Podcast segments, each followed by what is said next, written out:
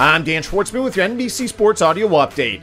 Disciplinary officer Sue L. Robinson has ruled that Cleveland Browns quarterback Deshaun Watson should serve a six game suspension with no fine for accusations of sexual misconduct brought forth by 25 women.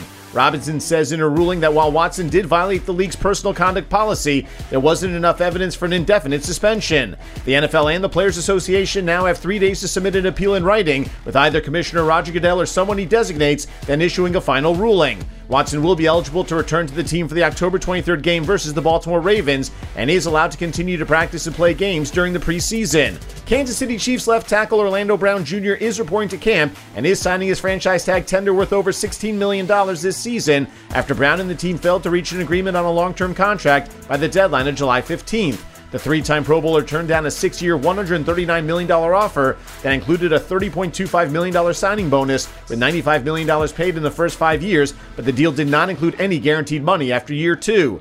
2020 first team All Pro punter Jake Bailey and the New England Patriots have agreed to a four year, $13.5 million contract with 6.5 million guaranteed. The former fifth round draft pick out of Stanford was entering the final year of his rookie contract and had a salary cap hit of $4.05 million, which will now be lowered by 1.85 million. 10 games on the Major League Baseball schedule with just two matchups featuring both teams with 500 better records as the New York Yankees welcome in the Seattle Mariners while the Los Angeles Dodgers are visiting the San Francisco Giants. The Massachusetts state legislature has come to an agreement to allow sports wagering on professional and amateur sports by licensed sportsbooks in the Commonwealth. The Massachusetts Sports Wagering Act will now go to Governor Charlie Baker, who will have 10 days to sign it into law. Some of the restrictions put in place are that the bettor must be at least 21 and cannot use a credit card, while betting on in state colleges will be prohibited unless they're in a tournament. Sportsbooks will also be taxed 20% on net revenues on online wagers and 15% on in person wagers. Barcelona believes it will now be able to register their six summer signings after selling 24.5% of Barca Studios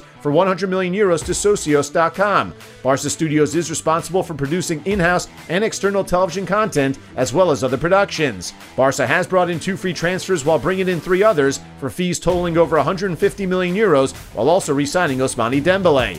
With your NBC Sports Audio Update, I'm Dan Schwartzman.